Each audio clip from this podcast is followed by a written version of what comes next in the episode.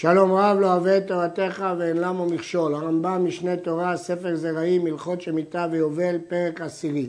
בפרק זה נדון בדיני היובל. מצוות עשה לספור שנים שבע שבע ולקדש שנת החמישים, שנאמר וספרת לך שבע שבתות שנים וכולי, וקידשתם את שנת החמישים. ושתי מצוות אלו מסורים לבית דין הגדול בלבד.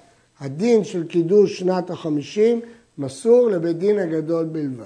מה פירוש לקדש את שנת החמישים? מלשון רבי סעדיה גאון בספר המצוות שלו בערבית משמע שצריכים ממש לקדש, כמו שמקדשים את יום השבת. אבל מהרמב"ם בספר המצוות שלו משמע שלקדש את שנת החמישים פירוש לנהוג בה כשנת היובל לפי דיניה. וממתי התחילו למנות? מאחר 14 שנה משנכנסו לארץ, שנאמר שש שנים תזרע שדיך ושש שנים תזמור כרמך, עד שיהיה כל אחד מכיר את ארצו. כתוב שדיך, כרמך, כל עוד הם לא יודעים איפה הנחלה שלהם, זה לא שדהו. ושבע שנים עשו בכיבוש הארץ, ושבע שנים בחילוק.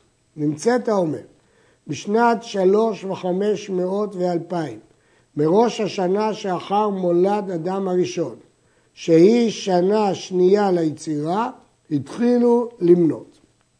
כלומר, התחילו למנות בשנת 2503, מראש השנה הראשון אחר הולדת אדם הראשון, כלומר מתחשבים בלידת האדם הראשון כתחילת הבריאה, שהיא שנת 2504 ליצירה.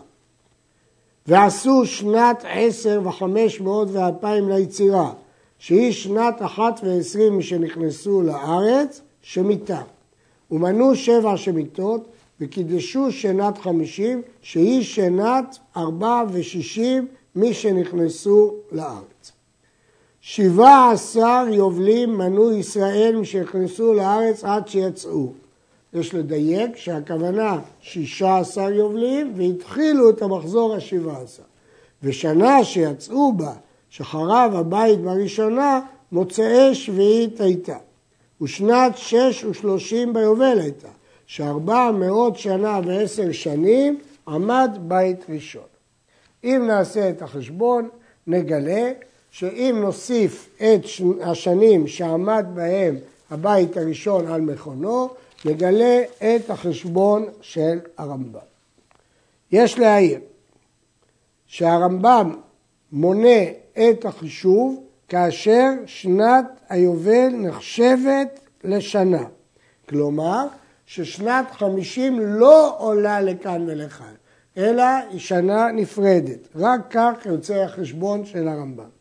הראב"ד חשב שהרמב"ם פסק כמו רבי יהודה ששנת חמישים עולה לכאן ולכאן, אבל הרמב"ם ודאי שפסק כדעת חכמים, ששנת החמישים נחשבת כשנה בפני עצמה. כיוון שחרב הבית, בטל מניין זה, משבטלה הארץ, ונשארה הארץ חרבה שבעים שנה, ונבנה בית שני, וארבע מאות ועשרים עמד. ובשנה השביעית מבניינו עלה עזרא, והיא הביאה השנייה. ומשנה זו, משנה השביעית לבניין בית שני, התחילו למנות בניין אחר, חדש. ועשו שנת 13 לבניין בית שני שמיטה, ומנו שבע שמיטות וקידשו שנת חמישים. אף על פי שלא היה שם יובל בבית שני, אז לכאורה לשם מה צריך לקדש את השנה הזאת? מונים היו אותו כדי לקדש מיטות, כדי שיספרו את השמיטות שאחר כך. כלומר, לפי הרמב"ם, גם בזמן שהיובל לא נוהג, סופרים אותו כדי שהשנה הזאת לא תחשב במחזור של שבע. נמצאת תלמד שהשנה שחרב בה הבית באחרונה, שתחילתה מתשרה שאחר החורבן בשני חודשים, החורבן היה באב, שהרי מתשרה הוא המניין לשמיטין וליובלות, אותה השנה מוצאי שביעית הייתה, ושנת חמש עשרה מן היובל התשעי הייתה. לפי החשבון של הרמב"ם, שמונים את היובל, אז יוצא שאותה השנה מוצאי שביעית הייתה, ולפי חשבון זה, שנה זו, שנה שהרמב"ם כותב בה את הספר, שהיא שנת 1107 לחורבן, שהיא שנת שבע ושמונים ואלף וארבע מאות למניין השטרות, מניין השטרות התחיל בג' אלפים 449 אה, לבריאת העולם, מראשית מלכות אלכסנדר מוקדון. הרמב"ם משתמש הרבה במניין הזה, ומניין זה נהג בקרב יהודי תימן עד עלייתם לארץ ישראל. שהיא שנת שש ושלושים ותשע מאות וארבעת אלפים ליצירה, השנה שהרמב"ם כתב את ההלכה הזאת, היא שנת שמיטה, והיא שנת אחת ועשרים מן היובל. כך יוצא לפי חשבון הרמב"ם, מכיוון שבית שני עמד 420 שנה, פחות שש שנים כי מנו רק מהשנה השביעית, הם 414 שנה. אם נחלק את זה ליובלות של 50 שנה, נקבל 8 יובלות ועוד 14 שנה. כלומר, השנה שלאחר החורבן היא השנה ה-15 במחזור היובלות התשיעי. ולפי זה הגיע הרמב"ם לחשבון שלו. אבל כל הגאונים אמרו שמסורת היא בידיהם, איש מפי איש, שלא מנו באותן השבעים שנה שבין חורבן בית ראשון ובניין בית שני, אלא שמיטות בלבד, בלא יובל. לדעת הגאונים, הייתה להם מסורת, שכיוון שהיובל לא נהג, לא מנו אותו בכלל. וכן מי שחרב באחרונה לא מנו שנת חמישים, אלא שבע שבע בלבד מתחילת שנת החורבן. וכן עולה מתלמוד עבודה זרה כפי חשבון זה שהוא קבלה מדור לדור. הגמרא בעבודה זרה בדף ט עמוד ב', מניין החשבון יוצא כמניין הגאונים שמונים מחזורים של 49 שנה ולא מחזורים של 50 שנה. ושנת השמיטה הידועה היא ומפורסמת אצל הגאונים ואנשי ארץ ישראל, וכולם לא מנו אלא לשני חורבן, משליכין אותן שבע שבע, ולפי חשבון זה, תהי שנה זו שהיא שנת שבע ומאה ואלף לחורבן, לא שנת שמיטה כפי הרמב"ם, אלא מוצאי שביעית, שנה אחר השמיטה, ועל זה אנו סומכים. הרמב"ם אומר למרות שדעתי אחרת, כיוון שזאת קבלת הגאונים, אנחנו סומכים למעשה על הגאונים ולא על דעתי.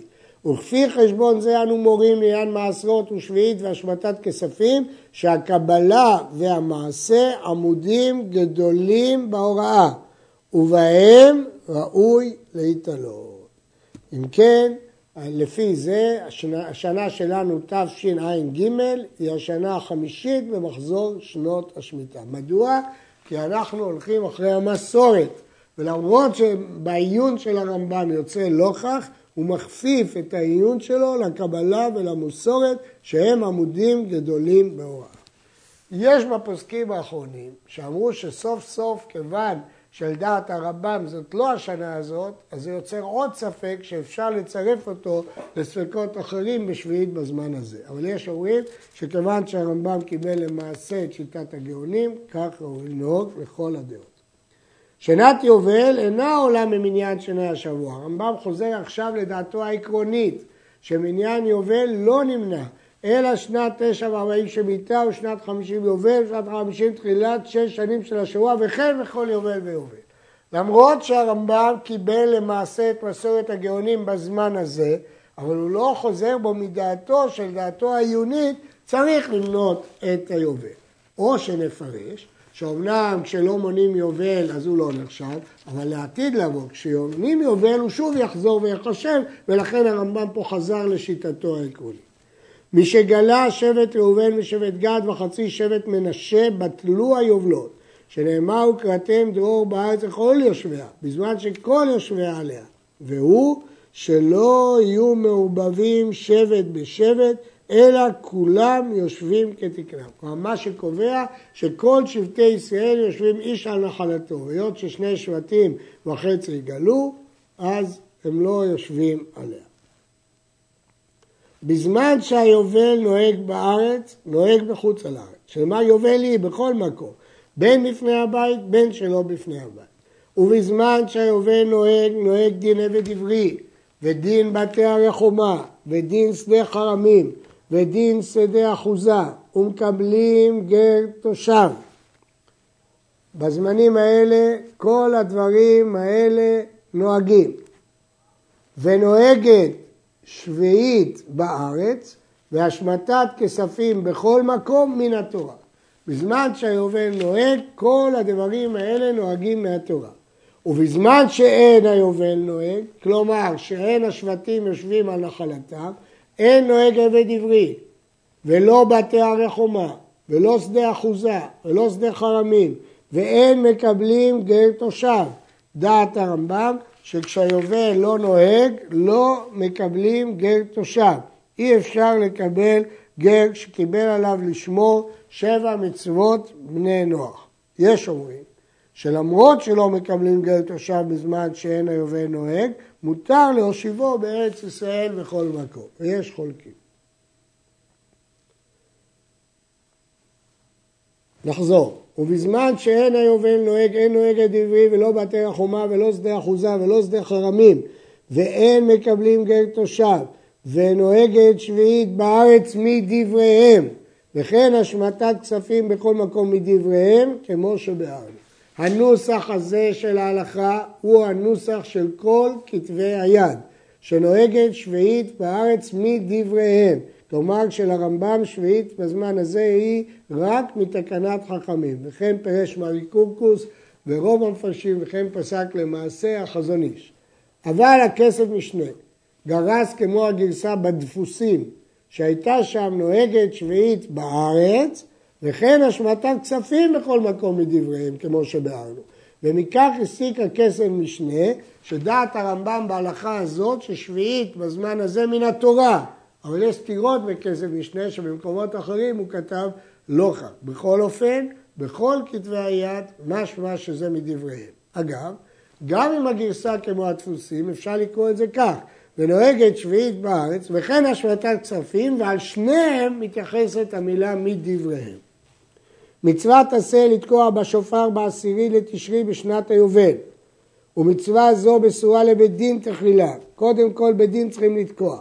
וכל יחיד ויחיד חייב לתקוע. אחרי שבדין תוקעים, כל יחיד תוקע, שנאמר תעבירו שופר בכל ארצכם. ותוקעים בשופר תשע, כדרך שתוקעים בראש השנה, ומעבירים שופר בכל גבול ישראל. תקיעה, תרועה ותקיעה שלוש פעמים, תשע כמו בראש השנה, בכל גבול ישראל. שופר של יובל ושל ראש השנה אחד הוא לכל דבר. אותם דינים והלכות שלמדנו בשופר של ראש השנה, הן ההלכות בשופר של יובל. ואחד היובל ואחד ראש השנה לתיקיות. אלא שביובל תוקעים בין בבית דין שקידשו בו את החודש ובין בבית דין שלא קידשו בו את החודש. וכל יחיד ויחיד חייב לתקוע כל זמן שבית דין יושבים ושלא בפני בית דין. ובראש השנה שחל להיות בשבת לא היו תוקעים אלא בבית דין שקידשו בו את החודש ואין כל יחיד ויחיד תוקע אלא בפני בית דין. לדעת הרמב"ם, בראש השנה שיכולה להיות בשבת, תוקעים רק בבית דין חשוב שקידשו בו את החודש. שלושה דברים מעכבים ביובל, כלומר, שאם לא עשו אחד משלושת הדברים האלה, אין דין יובל, הוא מותר בחרישה ובזריעה, ואין הפירות הפקר ולא קדושת שביעית וחייבים במעשרות. מה הם שלושת הדברים? תקיעה, ושילוח עבדים והחזרת שדות לבעליהן, וזוהי השבתת קרקע. אם עשו את שלושת הדברים הללו, נוהג היובל. ואם לא עשו את הדברים הללו, לא נוהג היובל. ואפילו אם אחד עשה את שלושת הדברים הללו, חוץ מתקיעת שופר, שצריך בדין, זה מספיק. יש אומרים שצריך שהרוב ישלחו את העבדים, אבל מהרמב"ם משמע שאם קיימו את המצווה, הוא לא אומר כמה אנשים. מראש השנה ועד יום הכיפורים לא היו עבדים נפטרים לבתיהם, ולא משתעבדים לאדוניהם, ולא השדות חוזרות לבעליהם, אלא עבדים אוכלים ושותים ושמחים ועטרותיהם בראשיהם, כי באחד בתשרי ראש השנה לשמיטין וליובלות, זה כבר יובל, לכן העבד לא חייב לעבוד את אדונו, אבל עדיין הוא לא משוחרר. כיוון שהגיע יום הכיפורים, תקעו בדין בשופר, נפטרו עבדים לבתיהם וחזרו השדות לבעליהם. כלומר, בעצם ראש השנה הוא ראש השנה ליובלות, מבחינת שאסור לזרוע ולחרוש לקדושת שביעית וכדומה, אבל ביום הכיפורים בתקיעת השופר, אז משתחררים העבדים וחוזרות השדות. דין היובל בשביתת הארץ ודין השמיטה אחד הוא לכל דבר. כל שאסור בשביעית מעבודת הארץ, זריעה, זמירה, קצירה, בצירה, אסור בשנת יובל. יכול שמותר בשביעית, מותר ביובל. ומלאכות שלוקים עליהם בשביעית, ארבע מלאכות שמנינו, לוקים עליהם ביובל. שאר מלאכות מדי רבנן. ודין פירות שנת יובל באכילה ומכירה ובביאור, כדין פירות שביעית לכל דבר. פירוש, לאכול אותם בקדושת שביעית, חוץ מספיחין. מכירה רק מעט מעט, ולא לעם הארץ. בביאור, כאשר כלה לחיה מן השדה, כלה את הפירות של הבית, לפי הרמב"ם ביאור גמור. לפי הרמב"ן הפקר, ואז הוא יכול לחזור ולזכור. יתרה שביעית על היובל, שהשביעית משמטת כספים, ואין היובל משמיט כספים. ויתר יובל על השביעית, שהיובל מוציא עבדים, הוא משמיט קרקע, כלומר מחזיר את הקרקעות לבעליהם. וזהו דין מכירת שדות האמור בתורה, והיא מצוות עשה שנאמר גאולה תיתנו לארץ. יובל משמיט קרקע בתחילתו, ושביעית אין משמטת כספים, אלא בסופה כמו שבארנו. עד כאן.